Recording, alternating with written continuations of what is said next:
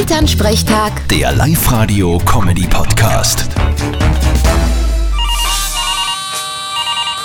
Hallo Mama. Grüß dich, Martin. Du, hast du gestern das Neujahrskonzert angeschaut? Na, um die Uhrzeit habe ich noch geschlafen. Was haben sie denn gespielt? Naja, einen Haufen. Zum Beispiel In lauschiger Nacht, Perlen der Liebe, Die Glockenbrücker, Auf und davon.